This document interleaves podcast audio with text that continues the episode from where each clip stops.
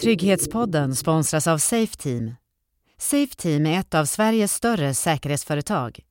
Vi installerar och servar lås, passersystem, larm, kamerabevakning och dörrautomatik. Hör av dig till oss om du vill öka tryggheten i ditt företag, din butik eller bostadsrättsförening. Safeteam, din partner i säkerhet. Ja, skriv in lösenord. Absolut. Mamma. Nej, just det. Bajskorv. Två. Nej, det där var väl inte så bra. Men faktum är att det är några av de vanligaste lösenorden i Sverige. Byt till starka och unika lösenord. Och du kan testa hur starkt ditt lösenord är på säkerhetskollen.se. Se till att vara säker på nätet och hemma. Överallt. På jobbet. I affären. Krisledningspodden, för dig som är intresserad av krisledning, beslutsfattande och ta del av spännande ledares lärdomar från skarpa lägen. Lär dig något nytt eller låt dig inspireras av andra kloka personer och intressanta samtal. Övning och träning kommer ligga som en röd tråd i den här podden och du kommer kunna lyssna på allt från hur specialförbanden tränar till hur corona har hanterats i olika verksamheter, cyberkriser med mera. Välkommen att lyssna på Krisledningspodden.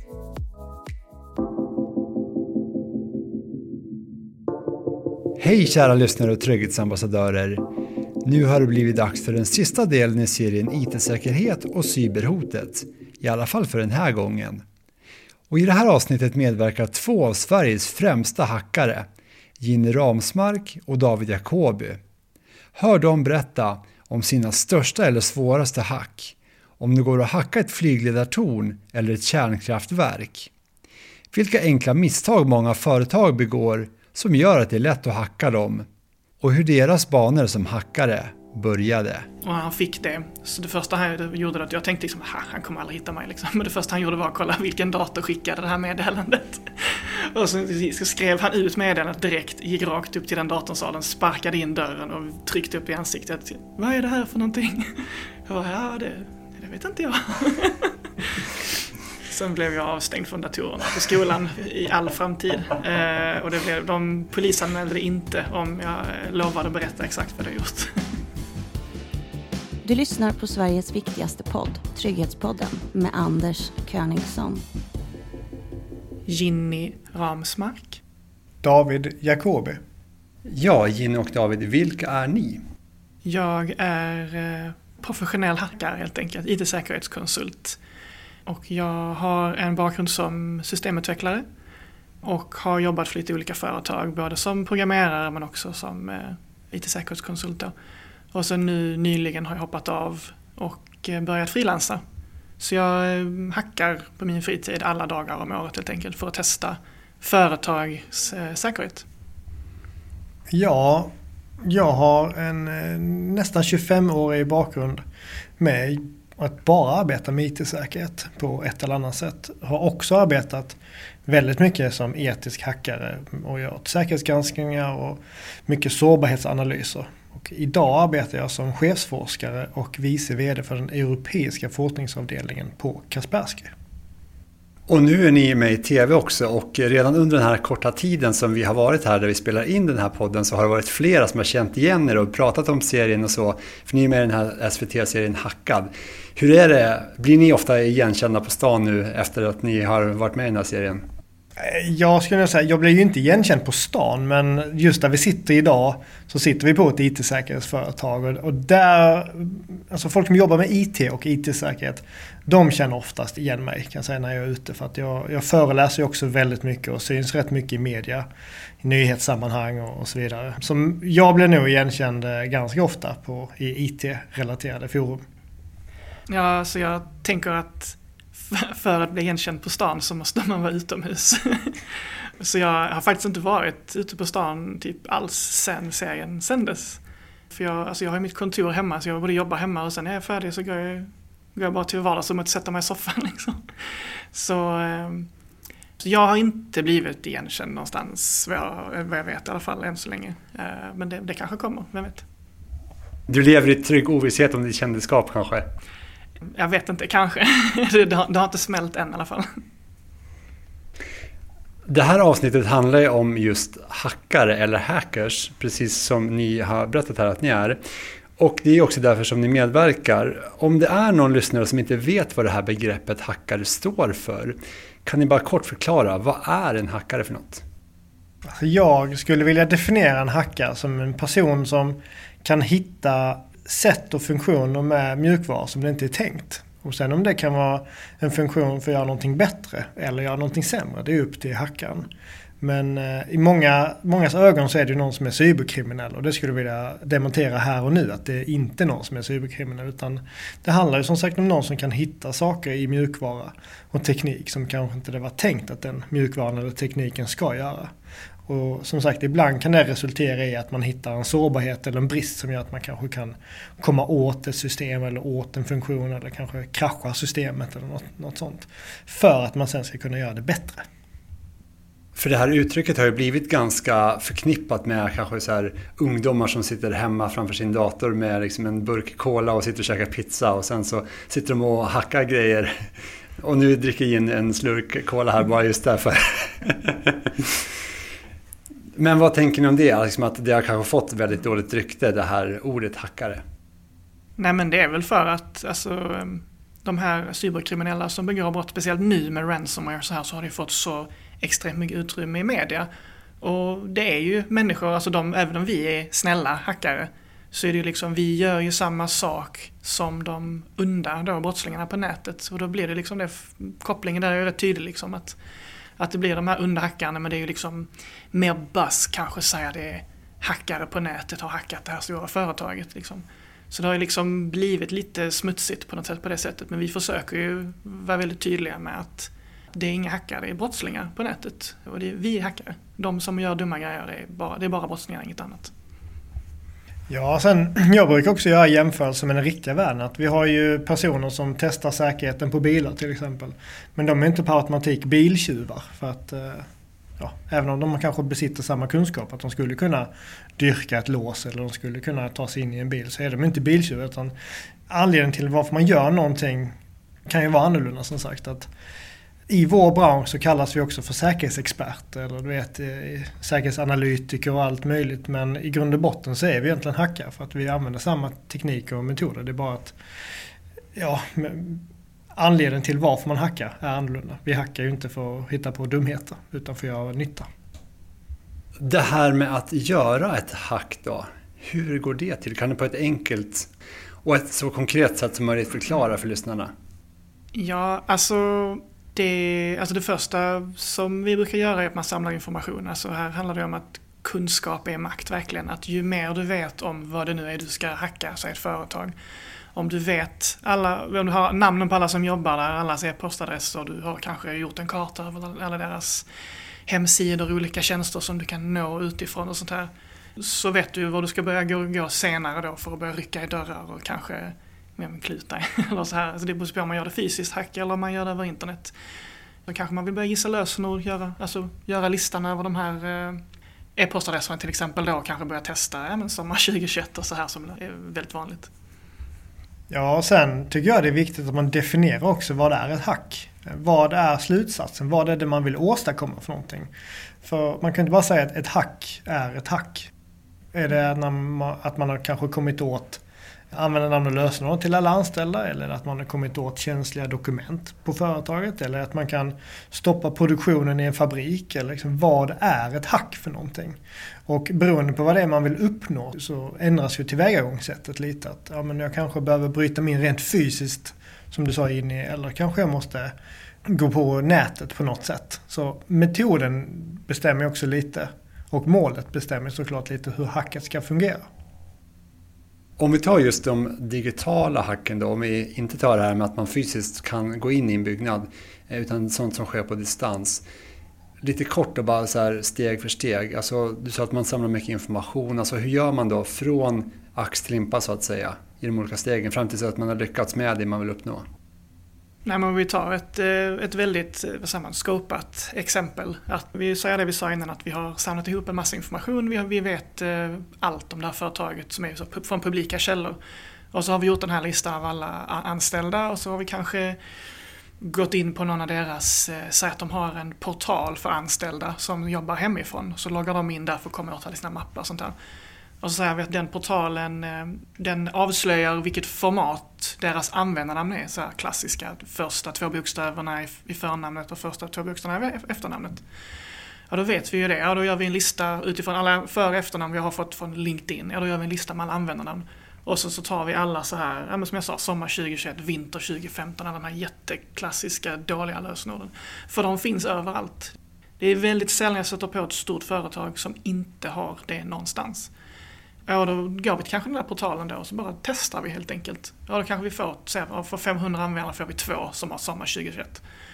Och då, eh, ja, då loggar vi in där och kollar vad har de tillgång till. Ja, okej, de har VPN-access kanske då. Ja, då kopplar vi upp oss via, med deras konto via VPN. Eh, så fjärråtkomst till deras företag så att vi låtsas att vi är de som jobbar hemifrån.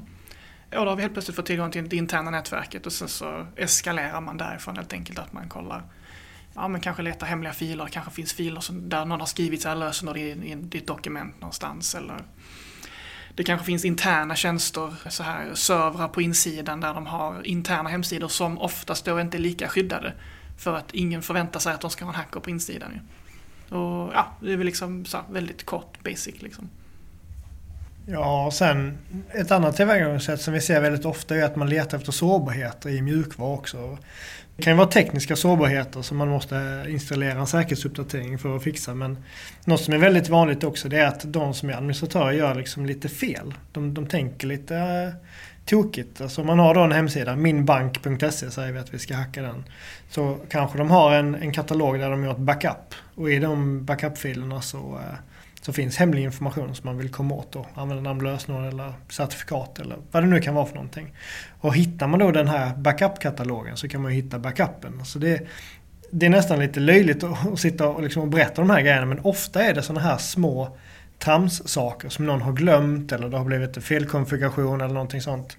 Som vi som är etiska hackare, att vi kan hitta dem och när vi hittar dem då kan det ge oss till nästa steg. Och sen gäller det som, som Ginny sa också att det kanske gäller att höja behörighet. Att man då går från en vanlig användare till ett eh, administratörskonto så man får tillgång till ännu mer resurser. När man då till slut är administratör överallt, ja, men då har man ju tillgång till allting. Och då är det igen det här med metoden och, och målet. Vad är det man vill åstadkomma? Men som admin så då har man eh, rätt mycket access.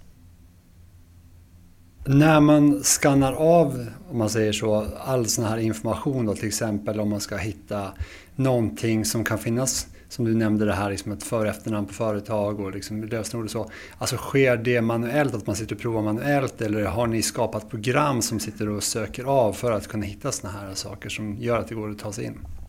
Det varierar grovt. Alltså det, vissa saker gör man manuellt. Många, många av de sakerna som vi gör manuellt Finns det inte redan verktyg som vi känner till för det, vilket oftast finns nu för tiden, finns det massvis av verktyg. Det är alltid någon som har gjort det här. Liksom.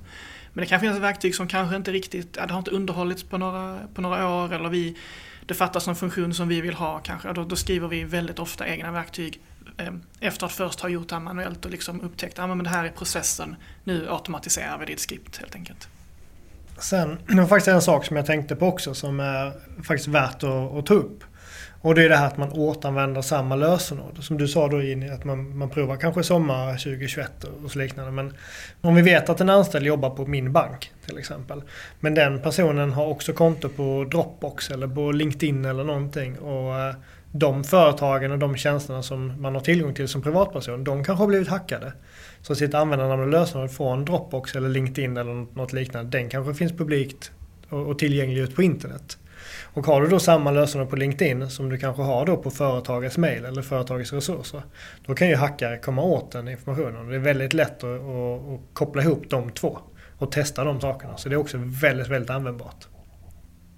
Hur lätt eller svårt är det här då överlag att just ta reda på den här informationen och lyckas hackas in då? Om vi tar just företag som exempel.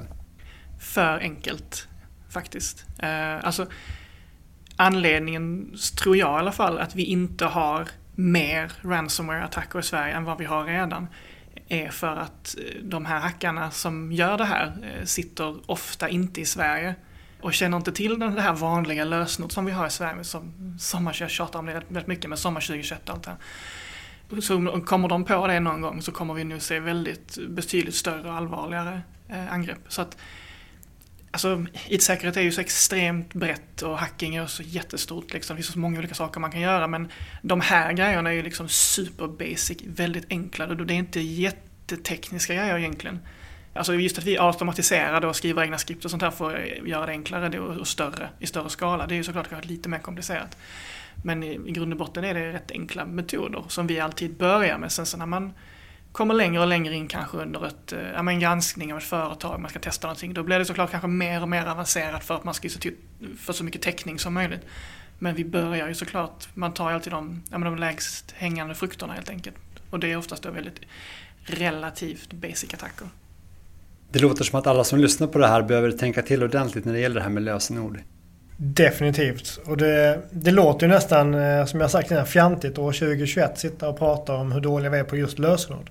När vi har haft lösenord sedan 80-talet egentligen. Men eh, det är faktiskt ofta där det fallerar. Vi vet om mycket saker som vi ska göra, både som privatpersoner och som anställda på företag. Men av någon konstig anledning så bara struntar vi i det. Och du kan fråga vem som helst att Fråga dem så här, är sommar 2021 ett bra lösenord? Så säger de nej, det är det inte. Okej, är det, är det bra att ha samma lösenord överallt? Nej, det är det inte kommer de svara. Men lik förbannat så är det så att vi ser ju det problemet överallt. Vi ser ju också IT-avdelningar som skriver ner användarnamn och lösenord helt i klartext i, text, som i dokument som ligger på skrivbordet eller gemensamma mappar. Så du vet, det räcker att man kommer åt en person som jobbar på den IT-avdelningen så, så kan du få tag på de där dokumenten och filerna. Så vi är ganska dåliga och det är för att vi gör alla de här undantagen hela tiden. Det är som Ginny säger att om, om, om internationella hackare och cyberkriminella liksom kan komma på vilka misstag vi gör i Sverige, till exempel använder lösenordet sommar 2021 eller vinter 2020, men då kommer vi ha ännu fler attacker för att vi är väldigt, väldigt dåliga på det. Hur ska man spara lösenord? För att det är ju omöjligt att komma ihåg det i huvudet och speciellt om man ska ha liksom lite mer avancerade lösenord så att man har liksom understreck och man har utropstecken och siffror och stora och små bokstäver och så. Just för att man inte ska kunna då som hackare ta sig in och läsa det i klartext. Det är inte alls omöjligt att komma ihåg 50 stycken som har de där kraven som du precis nämnde. Men tänk själv att ett lösenord inte behöver vara ett ord. Börja där. Det behöver inte vara ett ord. Och det behöver inte se komplicerat ut. För att det du ser med blotta ögat är ju inte samma sak som en dator ser. Så att du kan ta en mening istället. Till exempel, jag gillar blåa bilar. Eller Pippi Långstrump är rolig. Och sen lägger du till ett specialtecken för att det finns ju krav som sagt att du sa understreck i ditt exempel. Ja men Pippi Långstrump är cool, understreck. Och så baserar du alla dina lösenord på den frasen. Och bara den frasen, Pippi Långstrump är cool, understreck, är mest troligt längre än de lösenord som du har idag. Men sen, som sagt, ska de vara unika. Det är det du säger. De ska vara olika överallt. Så om man vänder på det och tänker så här, men vad är det första du associerar till när jag säger Facebook? Det kanske är färgen blå.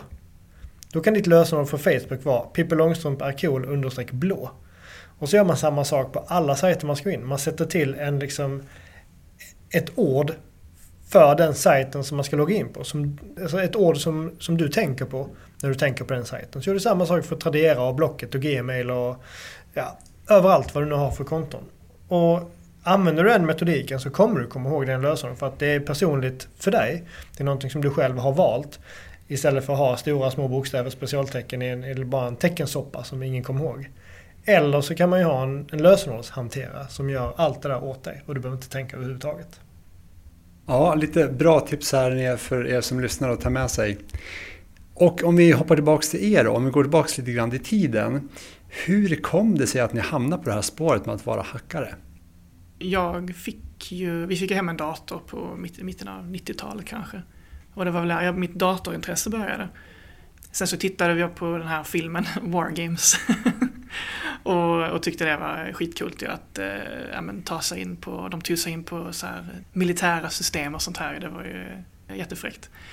Och det, jag tror det lite det var där för mig att det, det, det, började, att jag började ta sönder och hacka saker hemma liksom. Och sen fick vi inte internet förrän lite senare, för jag bodde på landet. Så hade vi, vi fick väl ett modem till slut. Och då börjar man väl med de 20 minuterna man fick om dagen att sitta på internet. För det var ju dyrt och eh, telefonen blev upptagen när man var ute. Ja, men började utforska och, leta liksom efter olika, ja, men olika textdokument som beskrev hacking och IT-säkerhet och sånt här. Och det var väl lite så, och sen så har det bara fortsatt över åren mer och mer och sen så när vi fick bredband där hemma till slut så bara exploderade det liksom. Då hade man ju tillgång till allt liksom. Det var ju bara tanka hem så mycket information man kunde, man kunde liksom om just hacking och säkerhetshål och allt möjligt liksom.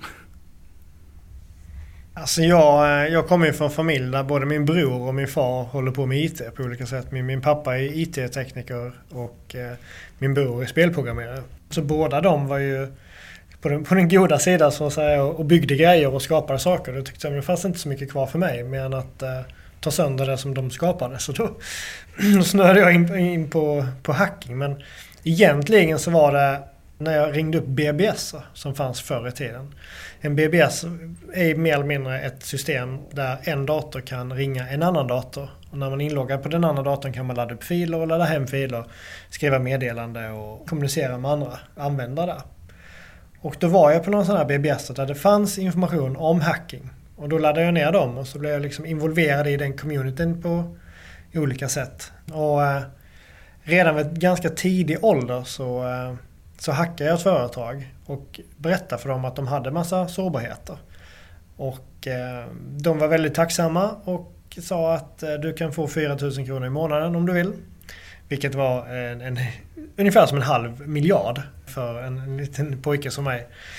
Så jag tog hand om deras IT-säkerhet, såg till att de hade sina uppdateringar och konfigurerade deras maskiner på ett eller annat sätt. Och det var liksom väldigt lockande och väldigt liksom bekräftande att, att få jobba med någonting som man tycker är väldigt, väldigt kul. Och det gjorde att jag fick liksom lite blodad tand och höll på med det ännu mer.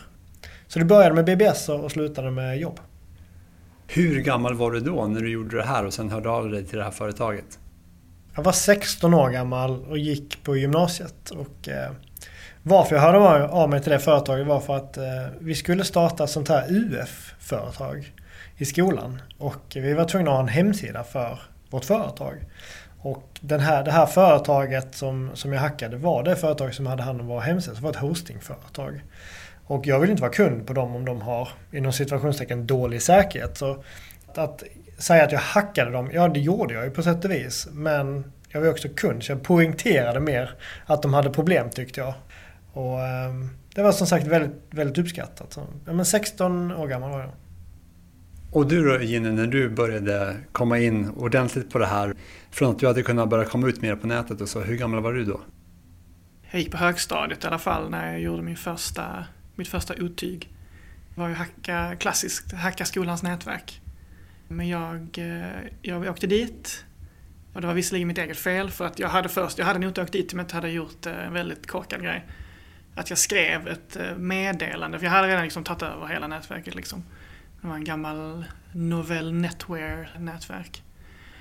Så jag skickade ett, eh, ett internt meddelande till systemadministratören och basically, eh, ja men så här, jag kommer inte ihåg hur jag, jag skickar väl från en användare som man inte skulle kunna skicka ifrån som basically bevisar att jag, hade, jag var liksom högsta hönset på nätverket.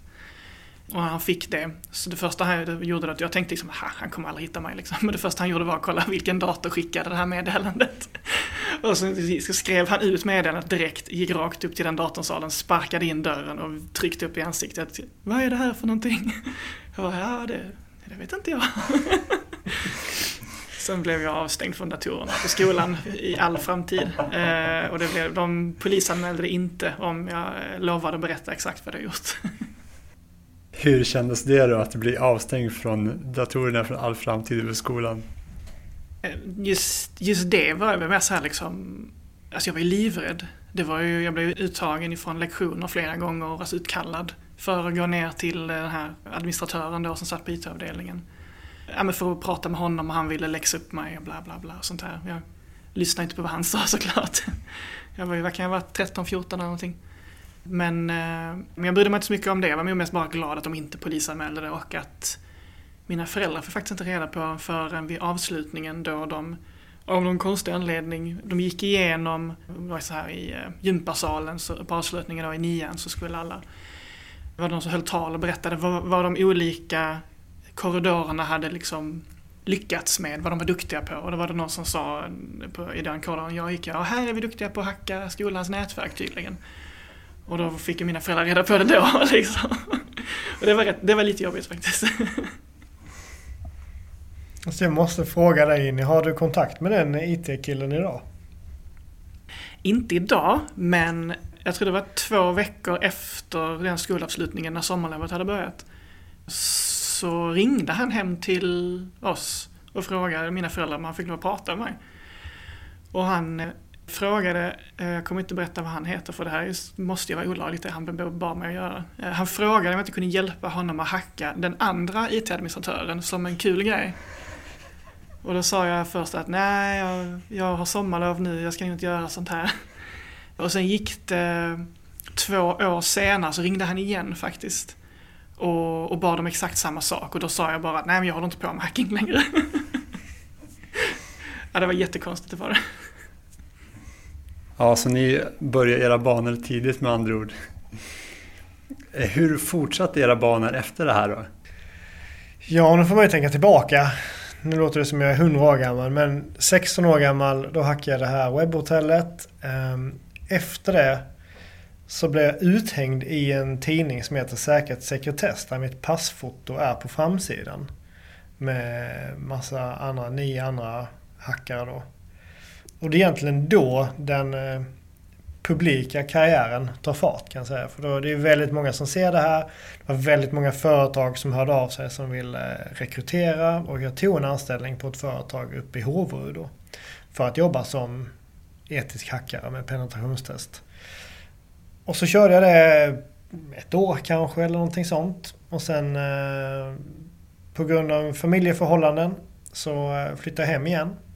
Och började jobba lokalt och eh, liksom på ett eller annat sätt liksom gått från en anställning till en annan anställning. Så jag, jag var med och byggde upp ett stort IT-säkerhetsföretag i, i Karlskrona i många år innan jag tog chansen att gå vidare och igen, gå tillbaka och jobba som etisk hackare. Sen från det bolaget så tog jag den tjänsten som jag då har idag som chefsforskare på, på Kaspersky. Där jag då även jobbar med etisk hackning men mycket internt för att testa våra egna system och våra egna produkter. Så jag, jag testar väldigt sällan eh, andra företags produkter och tjänster. Eh, ibland, men inte lika mycket som förr. Ja, eh, nu ska vi se här. Alltså jag eh, bildade mig tidigt en uppfattning om hur jag ville bygga min karriär. Som jag, senare i livet har såklart kommit på att det var en inkorrekt uppfattning. För jag, jag tänkte mig att eh, man kan ju inte jobba som hackare. Så jag eh, planerade väldigt tidigt att jag ville bli programmerare. Så jag eh, ja, men pluggade, tog gymnasiet och högskola och allting har jag liksom pluggat till programvarutekniker och jobbat, började jobba med det sen då. Och det var ju efter mitt första jobb, eh, eller under tiden jag fortfarande jobbade då, så träffade jag på ett säkerhetsföretag på en konferens och insåg att shit, man kan ju jobba med det här. Det, det här vill ju jag göra nu genast. Och då vill jag då påpeka att jag är uppväxt på en åker och, och hade väldigt dåligt med information. Jag levde under en sten. Det är därför jag inte fattade att man kunde jobba med det här. Så att, ja, och så, så gick det till. Vilket är det största eller svåraste hack som ni har gjort? Ja, det är ett, ett svenskt företag som vi har hackat som är eh, men det är knappt, knappt jag kan säga vad det är för typ av bransch. För att det finns inte jättemånga företag i denna branschen så man kan liksom bara utesluta vilka det skulle kunna vara då. Men det är nog inte det största i form av liksom eh, i timmar eller liksom i själva uppdraget. Men konsekvensen av det hacket. Alltså den, det var ju på beställning så de ville ju bli hackade. Så det var ju ett konsultuppdrag. Men det hacket hade resulterat i så otroligt mycket om det inte hade varit vi som gjorde. Det är nog bland liksom, det största i form av konsekvens, eller vad man ska säga, impact, som jag har gjort eh, den senaste tiden som jag kan prata om. Du kanske inte kan säga så mycket då, men vad var uppdraget? Var det att du skulle testa deras sårbarheter då? Eh, ja, alltså uppdraget var ju att mer eller mindre hacka företaget. Och det är som jag sa innan, vad betyder det att hacka företaget? Men det var egentligen att få, få tillgång till alla deras interna resurser så man kan styra dem, vara administratör på så olika system och så olika sätt som möjligt. Och det företaget som vi hackade, de i sin tur har alltså flera tusentals kunder. Så teoretiskt sett, så genom att hacka dem skulle vi komma åt alla deras kunder. På ett väldigt, väldigt enkelt sätt. Och de har även både konsumenter och företagskunder. Så det hade påverkat stor del av svenska befolkningen plus väldigt många stora företag.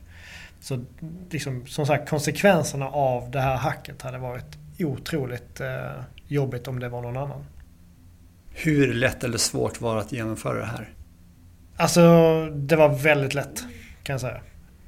Och det är som sagt, det, det är lätt att man ifrågasätter så här, men det, det, det ska inte vara lätt.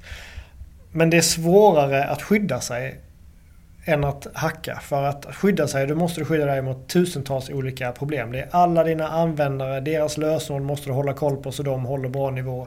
Du måste ha bra så kallad nätverkssegmentering så att man inte från en dator kan ta sig till, till känsliga servrar utan det ska vara liksom hopp däremellan och brandväggar internt.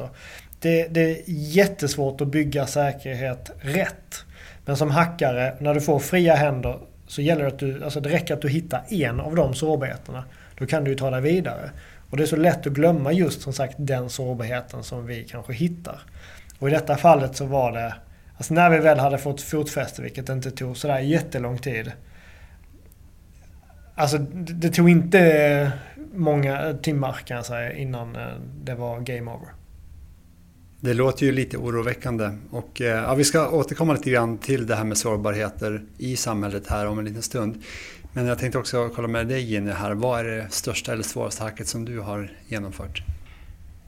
Det kanske inte är det största. Jag får inte samma sak där. Jag får inte lov att liksom avslöja vad det är för typ av företag. Men det var ett företag för rätt många år sedan där vi kan nog påstå var det svåraste. Det tog längst tid i alla fall för att de hade en liten plattform som skulle testas. Och jag kom liksom inte vidare, jag kom inte in någonstans, det stod helt still. Men de hade en funktion för att ladda upp bilder på sin hemsida. Och där kunde jag ladda upp vad jag ville. Alltså vad för typ av fil som helst, inte bara bilder. Problemet var att om jag försökte ladda upp en bakdörr, för det var det som var mitt mål. Men jag laddade upp en bakdörr och liksom köra bakdörren så jag kommer in på servern. Det var liksom det jag tänkte att jag skulle göra. Men så fort bakdörren hamnade på servern så hade den liksom blivit förstörd. För att den passerade igenom ett filter för att den applikationen förväntade sig att det skulle vara en bild. Så den liksom manglade om informationen och tyckte att det här, det här är en bild. Liksom. Vad jag än tryckte in så tyckte den att det här är en bild. Så bakdörren kunde liksom inte köras för att den blev sabbad. Så jag spenderade, jag kommer inte ihåg hur lång tid det var, men det var nog alltså någon månad säkert till och från eh, i det här projektet. Och försökte hitta ett sätt att ta mig runt det här och till slut så skrev jag ett, ett program som tog in en bild, en riktig bild, bakade in bakdörren i bilden och sen skickade igenom det här filtret och såg till att själva bakdörrsdelen av filen var intakt när den landade på servern. Och jag vet inte om det var liksom nytt då, men det var, det var nytt för mig, liksom, eller ny teknik för mig i alla fall som jag fick liksom komma på själv liksom, för att ta mig in. Och det, det var det absolut eh, det som tog längst tid att liksom knäcka. Är det kul att hålla på med det? För det låter ju så här rätt kreativt. Ja, men det är det ju. Alltså det, det här, en stor del av att hålla på med sånt här är ju, en, man måste ha drivkraft. Man måste ju verkligen vilja, för det är ju banka huvudet mot väggen eh, nästan så 24 timmar om dygnet. Liksom. Det är väldigt mycket tid går åt, åt att sitta och ha ångest liksom, och liksom bara inte komma på någonting och sen så bara plötsligt bara går det upp för en. Shit, det här kan jag göra. Så det är ju liksom Visst, när man utför en säkerhetsgranskning så är det ju rätt mycket rutin nu för tiden. Man har ju det är mycket erfarenhet såklart. Att man, man vet precis vad man ska göra, man följer sin lilla checklista och sånt här. Så det är också roligt ju. Men sen så de gångerna man kanske Ja men sen man eh, forskar istället, man vill upptäcka något, någonting nytt, då är det mycket så här lägga pussel och knäcka liksom ett, ett, ett specifikt problem som är väldigt roligt. Så det är ju väldigt roligt, väldigt mycket passion som krävs för att göra det. Alltså jag tycker det är vansinnigt roligt och eh, det är så sjukt tillfredsställande när man då väl knäcker liksom den här sista pusselbiten som verkligen behövs. Jag kommer ihåg ett test som jag, som jag gjorde. Då, eh, då jobbade jag mer eller mindre dygnet runt. För att jag sa till mig själv hela tiden så här att ja, men jag ska bara ta mig in i det här systemet eller bara knäcka det lösenordet eller bara göra någon, någon liten sak. Och när jag väl har gjort det, då ska jag sluta. Problemet är att när du då har knäckt ett lösenord eller kommit åt ett system så öppnar det upp för ännu fler grejer. Ännu fler möjligheter. Och eh, min fru kommenterade själva hacket efteråt, så att säga, eller rätt sagt mitt beteende i, i liksom under det här arbetet var att jag hade två stycken lägen. Det ena läget var Ja! Där satt den! Medan nästa läge var Vad fan! Det funkar inte! Mm! Det var, det var bara de två lägena. Det var de två lätena som jag hade i min kropp under typ 3-4 dagar. Dygnet runt. Och till slut så kom jag fram till telefonen, sätter in larm 23.00 hon bara, nu går du och lägger dig då. För du har suttit uppe och skrikit ja eller nej i tre dygn nu. Utan att äta, utan att göra någonting. Så bara 23.00 så ska du vara i sängen. Så är det bara. Och det roliga är då, pratar jag med, med kunden och då ringer han mig typ 22.40. Så det är ju innan larmet går. Och så då, då är det okej okay, för då har han ringt innan deadlinen. Så då sitter vi och pratar i, i två timmar och då, då i telefonen säger han till så här bara, ja men det är ganska bra för du har inte tillgång till det här systemet väl? Och då sa jag, jo men vänta lite. Du, du, du, du. Så har man tillgång till det systemet. Ja, ja, men du har inte tillgång till det här systemet väl? Jo, jag har tillgång till det här systemet också. Du bara, nu får du sluta. Nu är det game over. Nu, nu, nu räcker det. Spelar ingen roll om ni skulle kunna få hålla på liksom, två, tre dagar till. Bara, nu är det slut. Ni har vunnit. Game over. Lägg av. Då var det, ja, där satt den. Och David, du hjälpte också David Lagerkrans när han skrev fortsättningen på Millennium-trilogin. Just det här med att det skulle vara rätt vokabulär och rätt tillvägagångssätt och så för att det skulle funka i böckerna. Ja, alltså vi pratade om det nyss, det här med att saker är tillfredsställande. Och det är det som jag tycker är så kul när man jobbar med IT-säkerhet. Att IT-säkerhet har blivit så annorlunda nu jämfört med vad det var för 30 år sedan. Att jag har då fått möjligheten att jobba tillsammans med en författare och, och skapa liv i en karaktär som är en, en, kvinnlig hacker. Det kunde jag ju inte drömma om att jag skulle göra när jag var 16 år gammal på gymnasiet. Att ja, jag ska få jobba med en författare. Utan då var det bara fokus på, på sårbarheter. Och, och jag tycker David Lagercrantz har gjort helt rätt liksom, när han tar hjälp av tekniska personer. Det var inte bara jag utan han hade även experter på kryptering och experter på andra områden som, som också hjälpte till. Men att han tar hjälp av saker för att få det autentiskt så det inte är total science fiction i böckerna. Jag menar, vi har alla sett vissa filmer från Hollywood där de sitter och hackar och det bara flyger upp kaniner och ekorrar och bomber på, på skärmarna. Så är det ju inte i verkligheten. Så eh, det var faktiskt väldigt kul men väldigt frustrerande och försöka förklara saker som i min värld är superenkla för en person som inte förstår. David Lagercrantz förstod ju inte mitt språk. Och jag förstod inte hans språk heller. Så det var ganska, som sagt, utmanande men väldigt tillfredsställande när det väl blev bra. Hjälpte det även Stig Larsson när han skrev de första böckerna? Nej, det, tyvärr gjorde jag inte det. Men jag har pratat med Stig Larssons familj efter då David Lagercrantz släppte sina böcker. Och det visade sig att Stig var ju otroligt påläst. Han gjorde ju allt det där arbetet själv. Och liksom läste på om IT-säkerhet och, och, hacking och teknik då. Och om man tänker på när de böckerna kom ut så var det ju väldigt unikt att ha en karaktär som höll på med IT-säkerhet och hacking så långt tillbaka i tiden. Det är lite mer popkultur idag jämfört med när, när Stig skrev sina böcker. Men nej, tyvärr var jag inte med på den tiden. Nu har ni redan pratat om det här med att det är, låter det som, ganska lätt att hacka sig in på olika företag. Och i andra avsnitt i den här serien så har vi också pratat om det här med myndigheter och att det är väldigt, om man ser högt och lågt, i hur bra IT-säkerheten är. När man tar generellt då för hela Sverige, om man tar myndigheter, man tar kommuner, företag och så vidare. Vad skulle ni säga liksom, på en skala från 1 till 10 för att göra det begripligt? Alltså hur bra eller dålig är IT-säkerheten i Sverige? Fyra kanske.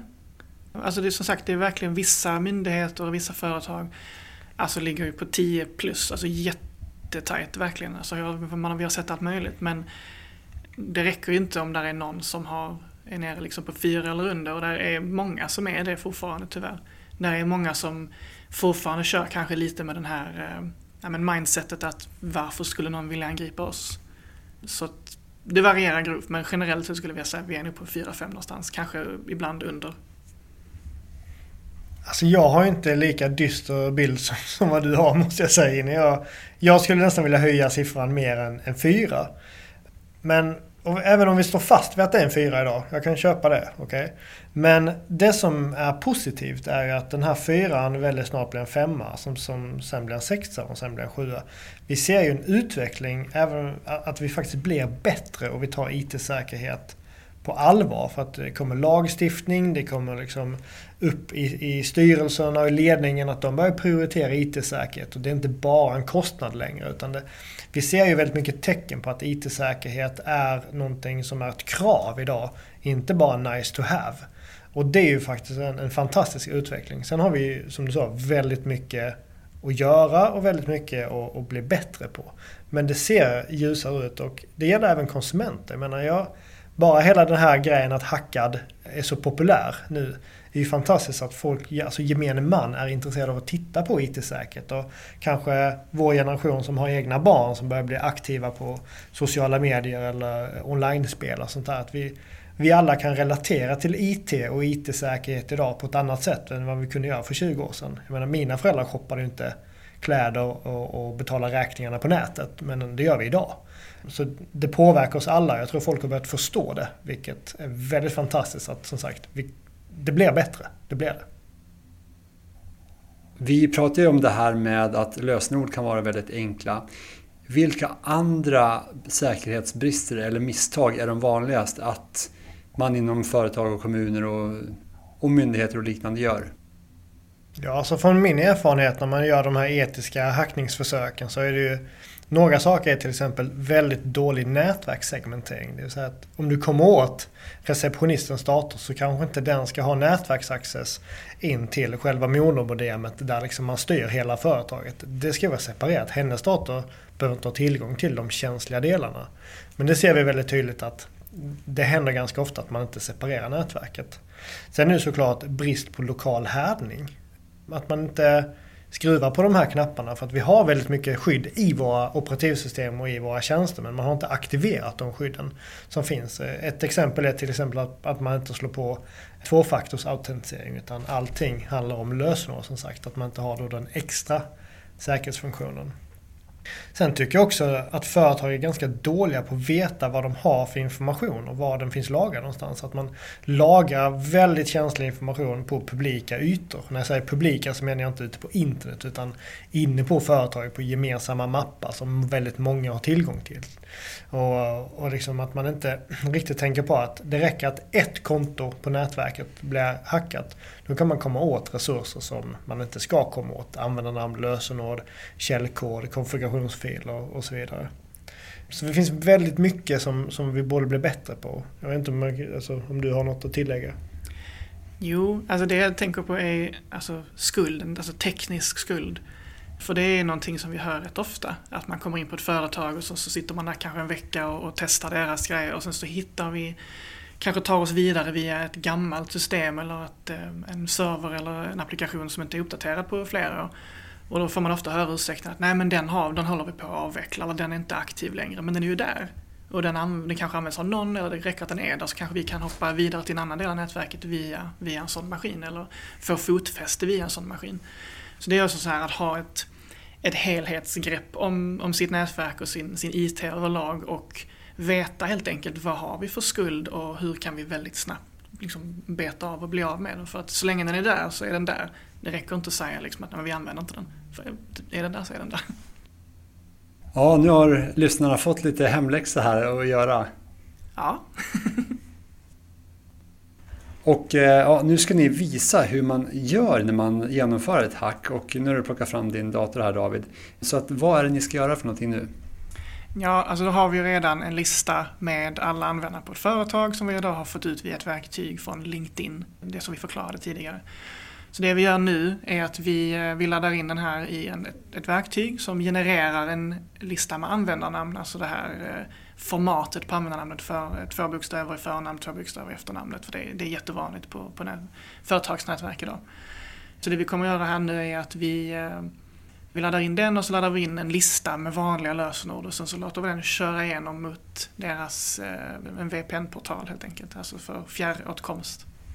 Ja, och i den här listan med lösenorden så vi har ju de här vanliga sommar 2021, vinter 2021 men vi har också lagt in företagets namn. För oftast är det när man startar eller när de skapar standardlösningar på företag så tar de till exempel företagets namn och sen lägger de till ett årtal eller 1, 2, 3, 4 eller någonting sånt. Så den här listan liksom är genererad med de lösenord som vi vill prova. Så företagets namn, massa siffror och vanliga kända lösenord.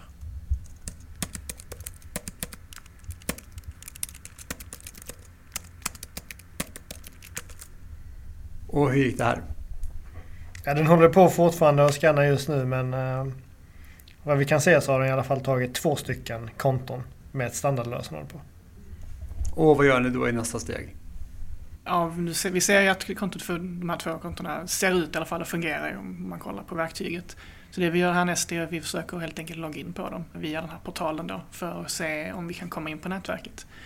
Och då kommer ju från deras sida ser det ut som att det är de här anställda då som sitter hemma och, eh, och sitter med sin laptop och loggar in helt enkelt. Så än så länge så ser det inte ut som någonting konstigt har hänt där. Mer än om de faktiskt kollar att någon sitter och gissar massa lösenord, vilket faktiskt folk inte brukar ha så bra koll på.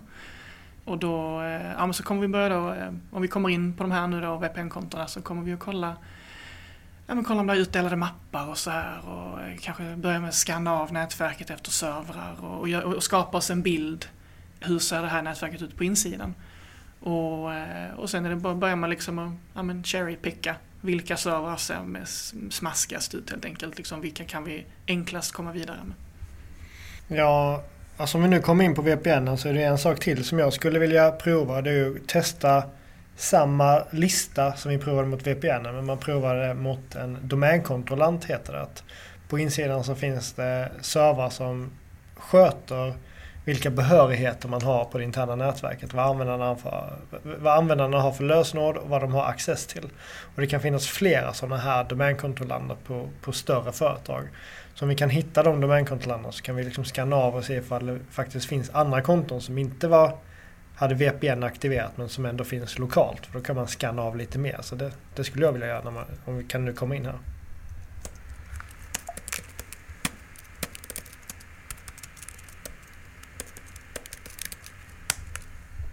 Hur gick det? Ja, alltså ett av kontona nu har jag inte provat båda kontona men ett av kontona funkade med VPN. Så vi, vi kan liksom Det ser ut som att vi är inloggade på det företagets nätverk nu.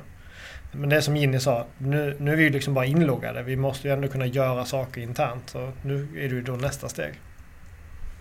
Men det här illustrerar ändå hur man går tillväga lite grann. Ja, precis. Det är ett sätt i alla fall. Alltså, om vi det är ju, varierar grovt beroende på vad det är för typ av granskning man gör. Men just i det här fallet om vi ska testa ett företag utifrån och in, vi vet ingenting från början. Då är det nästan alltid så här som vi börjar. Eller jag börjar i alla fall alltid så här att jag samlar informationen sen gör jag det här som vi visade precis. För i den här serien har vi också pratat en hel del om utländska aktörer och hotet från andra länder. Om det skulle komma ett annat land och vilja hacka sig in på till exempel ett svenskt företag för att till exempel stjäla industri hemligheter eller vad det nu är för liksom företagshemligheter. Gör de ungefär samma sak då eller hur tänker de om man kommer från ett annat land och kanske har ett annat språk? Men det är också, för att förklara det väldigt enkelt, alla företagen ser olika ut. Vissa företag kanske tillåter att sina anställda jobbar hemifrån med hjälp av VPN-kopplingar. Vissa gör inte det. Så beroende på vad företaget som man vill hacka har för resurser så skräddarsyr man ju attacken utanför det. Men en annan jättevanlig attack som vi ser från just andra aktörer är det här med phishing, att man skickar mail. Och I mailen finns det bifogade filer eller länkar till, till sidor med skadlig kod och så vidare. Att man, man jobbar liksom ganska brett. Man, man skickar mail, man kanske tittar på publika dumpar, alltså att titta på lösenord som har blivit publicerade sedan innan. Man kan ju även gå in och, och, titta på någonting som heter supply chain attack, alltså leverantörskedjeattacker. Men det kräver ju enorma resurser att man vet att det här företaget som vi vill hacka använder det här typen av systemet. Då hackar vi det där lilla mindre företaget. Det kan vara ett konsultbolag eller mjukvaruföretag eller något sånt där för att komma åt det större företaget. Så attackytorna är ju så otroligt många. Att det, det, är så svårt att skydda sig för att vi, man måste också lita lite på, på sina leverantörer. Kanske inte fullt ut men man gör det ändå lite. Jag menar, vi litar på posten, vi litar på apoteket, vi litar på de här grejerna. Men du har egentligen ingen koll på vad det är för... Om du köper paket Alvedon på apoteket, du vet inte vad du stoppar i dig. Du bara förväntar dig att det ska vara Alvedon. Så funkar det i IT-världen också. Du köper Alvedon inom situationstecken för ditt företag. Men du vet inte, du kan inte granska om det verkligen är Alvedon. Och det är ju ett stort problem som vi har. Att vi helt enkelt bara litar på kod, program, konsulter, tjänster. Och så baserar vi liksom vårt digitala samhälle på saker och ting som vi inte riktigt kan granska fullt ut.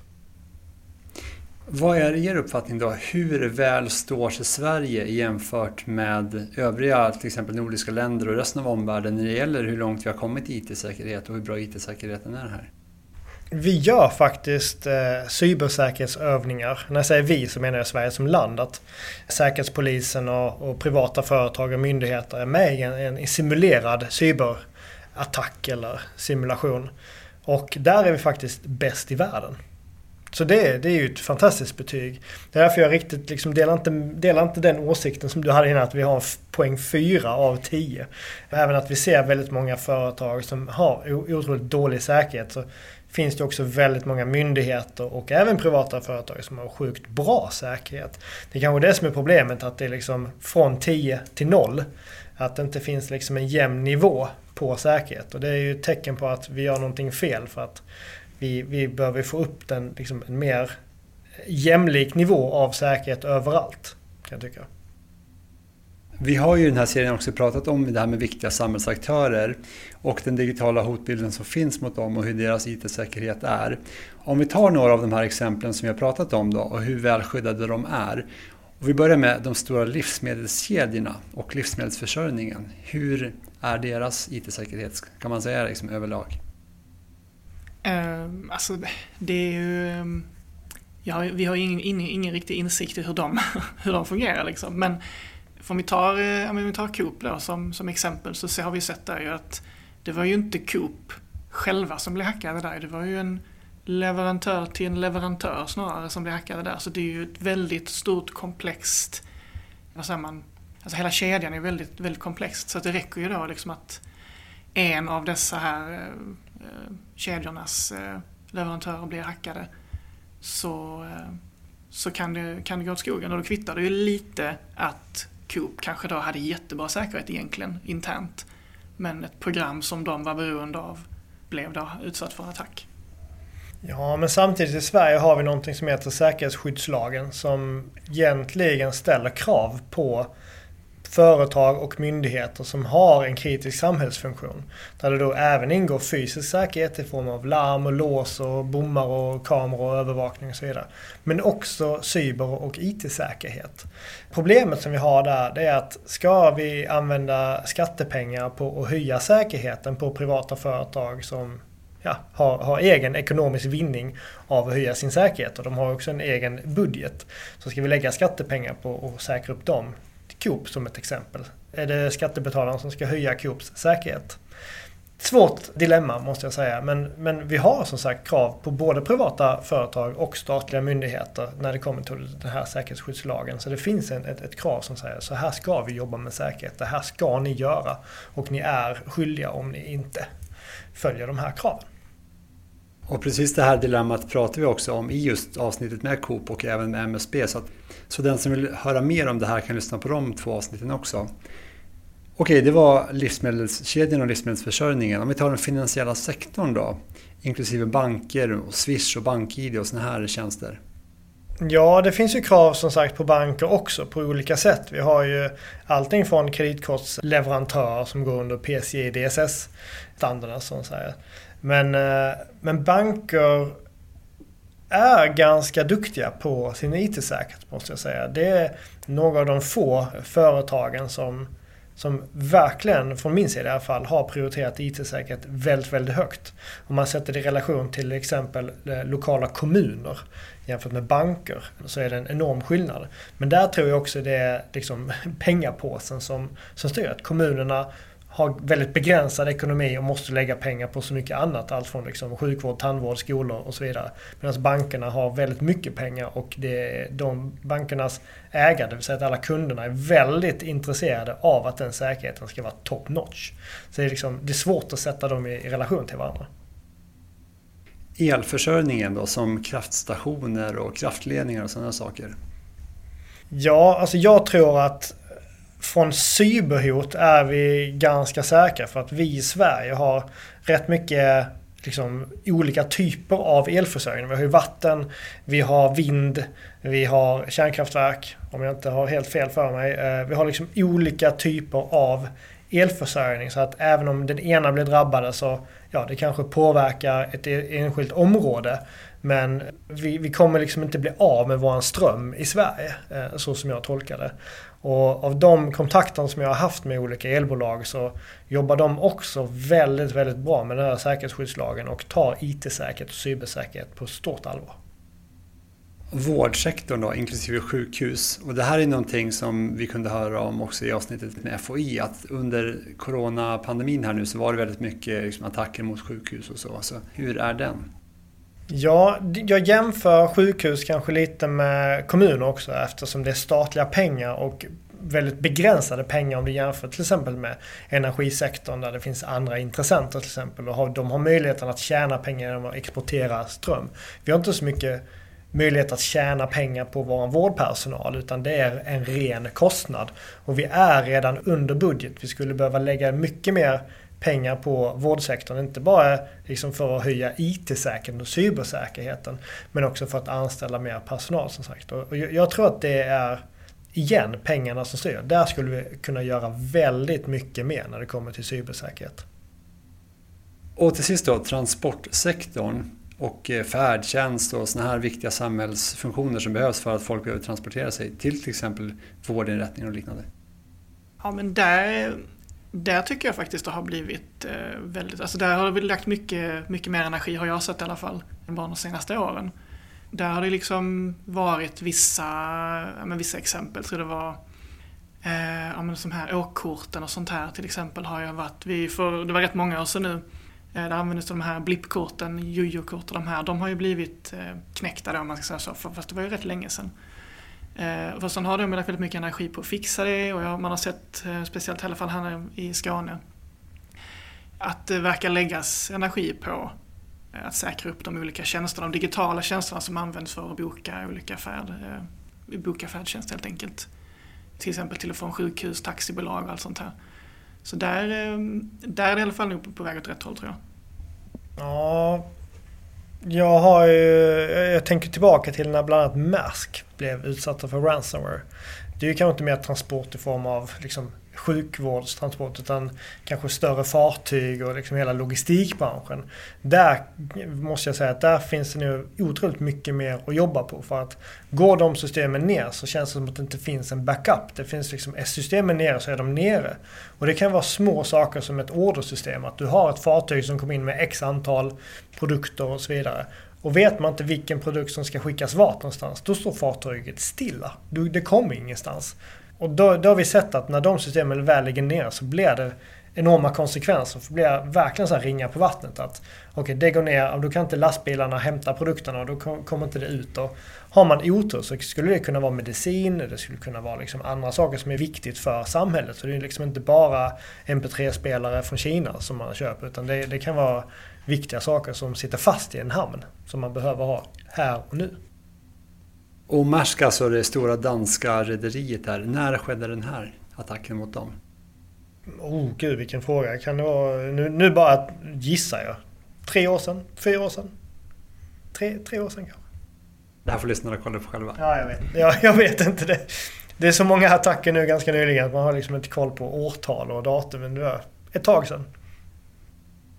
Något som lyssnarna kanske har funderat på och som i alla fall jag har funderat på, det är så här viktiga saker som bara inte får liksom gå fel. Som till exempel flygledartorn och att de ska styra flygplan.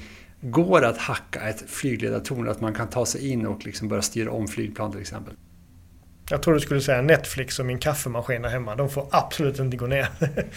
ja, men alltså utan att veta eh, exakt liksom hur man hackar ett flygplan eller ett flygtorn så jag kan tänka mig att det går att hacka precis som att vi har sett fall där man har hackat kärnkraftverk, vilket man kanske inte trodde var möjligt innan heller. Men det är klart att det, det är möjligt.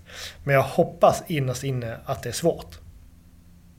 En annan sak som där är väldigt mycket med förtroende, det är ju det här med nyheter, att man ska få rätt nyhetskällor och så. Stora medieföretag går att hackas in på till exempel tv-kanaler eller så och liksom styra om så att ändra om på deras hemsidor så att nyheterna blir annorlunda eller man vill liksom förmedla ut egna budskap och så. Ja, det är, absolut. Det, det, det har ju hänt. Nu i närtid kan jag inte riktigt komma ihåg att det skulle ha hänt men det är ju, alltså de har ju en IT-avdelning och IT-system som, som precis alla andra så det är klart att det går. Sen har ju de också, de är ju säkerligen rätt utsatta. Journalister brukar ju vara rätt jagade runt om i världen på olika anledningar. Så de har ju av den anledningen höga, höga krav på sig att se till att hålla sina källor och så vidare och journalisterna säkra. Så jo, det skulle jag säga. Det, det går absolut att göra. Sen vet vi ju också att till exempel SVT är ett skyddsobjekt. Och samma sak med Sveriges Radio. Så att där har de ju enorm fysisk säkerhet. Och man har också stöd från från samhället i form av skattepengar som, som går in för att höja säkerheten där. Om man jämför det med till exempel Schibsted-gruppen med Aftonbladet och alla, alla de där. Liksom att det, det är helt privatägt och då är det deras egen budget och deras eget ansvar att, att ta den, eh, höja den säkerheten. Sen kan man ju också tänka så här att de som vill kabla ut ja men, fake news, alltså så an, annan typ av nyheter behöver ju idag inte nödvändigtvis göra det genom att hacka TV4 eller SVT och så vidare. Det räcker ju liksom bara att göra en, en fake-nyhetssida och börja, börja liksom sprida ut det på Facebook så kommer ju alla börja liksom likea det och dela det. Det är ju ett jättestort samhällsproblem idag ja, i hur falsk information sprids på internet. Så att man kanske ska tänka att de kanske inte har blivit hackade så jättemycket på senaste tiden, de här stora, speciellt om vi tänker media i Sverige. För att det kanske inte har behövts helt enkelt. Nu är du inne på det här med kärnkraftverk David och det var faktiskt en sak som jag tänkte fråga om. Men om man tänker så här i samhället i övrigt, alltså vad tänker ni är det värsta som kan bli hackat? Vad får liksom bara inte bli hackat? Ja, alltså jag tänker faktiskt på telekommunikation, alltså internetleverantörer, internetleverantör, telefoni. För att vi har så mycket som går på, alltså med telematik. Vi har så mycket liksom IoT-prylar i form av eh, den här kortläsare, liksom pantautomater, vi har liksom IoT-prylar som är uppkopplade med, med 3G, 4G och snart då 5G. Och sen har vi då, kommer du åt en internetleverantör eller en eh, telekomoperatör, då har du tillgång till deras kunder för att trafiken går igenom deras routrar, deras hårdvara.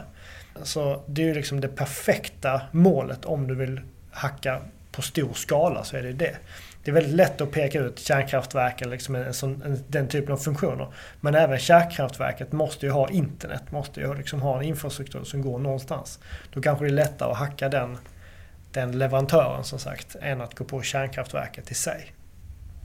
Ja, jag tänker eh, precis som, som David säger, liksom, alltså, så, lite supply chain attack. Men om man tänker slutmålet, alltså som kärnkraftverk är ett bra exempel, då, liksom, att det är klart att hackar man, lyckas man på något sätt hacka ett kärnkraftverk och och få den att, ja, säg att den lyckas få en härdsmälta, God forbid.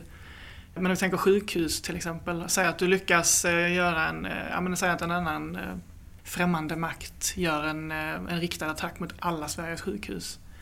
Det hade ju varit katastrofalt. Du säger att de hade gjort det mitt, mitt under pandemin.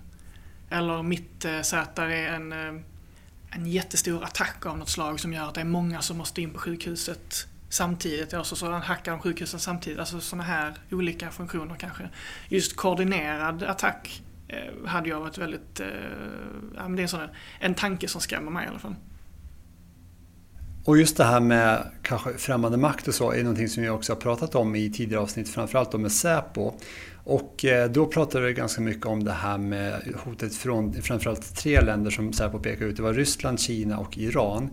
Och David, du jobbar ju på ett eh, ryskgrundat företag. Och det här är företaget som också finns i många andra länder. Utifrån de här kunskaperna du har, hur skulle du säga att hur duktiga är till exempel ryska hackare då? Om man ska se det som ett hot mot Sverige. Um, ja, alltså jag skulle vilja säga att när det kommer till just hackarkunskaper och uh, den, alltså det som krävs för att bli då en, en cyberbrottsling så är det ett globalt problem. Det är ingenting som är specifikt för Ryssland eller Iran eller Kina eller Sverige eller Danmark eller någonting sånt där. Utan det är kanske mer det politiska spelet som kan påstå att en viss stat kanske har en historik eller mer intresse av att spionera eller göra då offensiva attacker mot, mot ett annat land. Och vi har ju sett väldigt tydligt att Ryssland eh, inte polisanmäler till exempel eh, cyberbrottslingar som hackar för, alltså från Ryssland. Och det är ju ett problem till exempel att själva landet i sig liksom jobbar ganska offensivt, bland annat med hacking till exempel. Men att, att säga att ryska hackare är bättre än eh, danska hackare, det, det, skulle jag absolut inte vilja påstå. Utan det handlar mer om vad du har för lagstiftning, vad du har för stöd från, från regeringen. Och där ser vi väldigt negativt på, på Ryssland och Kina och, och andra länder som vi ser är väldigt aktiva i liksom, ja, industrispionage och cyberspionage. Ehm, och det är ett problem. Finns det något land där det finns väldigt många duktiga hackare? Skåne. Det är där vi finns. Det är där alla hackare finns. Det är bara att kolla på och se en hackad. Det är liksom tre av fyra är från Skåne. Nej men... Nej men alltså man får ju tänka också så här om man tänker lite realistiskt. Om vi tänker om vi tar allt det som David sa med Kina och Ryssland så här att de är väldigt anses vara väldigt offensiva. Det är också väldigt stora länder, det finns ju väldigt mycket människor där så att sannolikheten att det är väldigt fler skickliga människor i de här länderna är ju ganska stor. Och att de då sugs in i det här systemet, att de används av staten kanske då offensivt. Kanske mer sannolikt. Men det finns ju fasansfullt mycket skickliga hackare i USA också till exempel.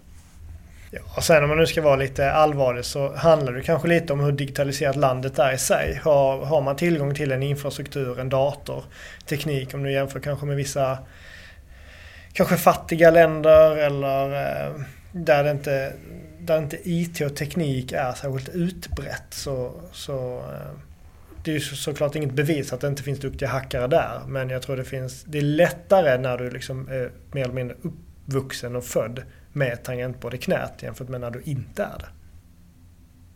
Till sist då, nu har vi pratat om att det faktiskt låter som att det kan vara ganska lätt att hackas in på saker. Utifrån det här då, vad anser ni? Hur behöver Sverige rustas för att förhindra stora IT-attacker framöver? Jag skulle vilja säga, för att generalisera din fråga väldigt mycket, så skulle jag vilja säga ta IT-säkerhetsproblemet upp i styrelsen. Låt liksom, ledarna på företagen se IT-säkerhet på den agendan som ni har. Det måste finnas med hela tiden. För att vi kan inte lösa det här problemet om vi bara är själva. Vi måste jobba tillsammans. Sen tycker jag att vi ska bli duktiga på att dela med oss av kunskap. När vi ser intrång och lösningar så måste vi berätta det här så att fler och fler kan skydda sig. Där är det, har Coop gjort ett fantastiskt jobb och, och var väldigt snabba med att berätta vad som hade hänt. Och det tog inte jättelång tid innan, innan man fick liksom nys om det här. Och vi kan bli bättre, men, men jag tycker som sagt IT-säkerhet är ett problem för alla. Det måste upp på ledningens agenda. Och även kanske ner i åldrarna också för att vi behöver eh, bygga liksom en ny generation av, kanske inte IT-säkerhetsexperter, men folk som inte gör dumma misstag på internet. Nej, det var egentligen det som David här sa här, att man ska, man ska börja tidigt. Det måste, det måste bli liksom på något sätt en del av samhället. Att IT-säkerhet måste vara en grej som ja, men alla kanske borde få lov att få en, en liten grundkurs i skolan och att det ska vara en del av, eh, av läroplanen helt enkelt. För att, ja, men lite som när, när jag var liten så fick man, det var precis när man, vi fick datorer i skolan för första gången, så skulle alla gå en liten datorskola och ta datorkörkort. Det kanske borde vara något liknande idag fast med just ja, men, eh, sunt förnuft på internet helt enkelt. Eller sunt förnuft vid datorn. Du har hört ett avsnitt av Trygghetspodden. Fler avsnitt finns på trygghetspodden.se.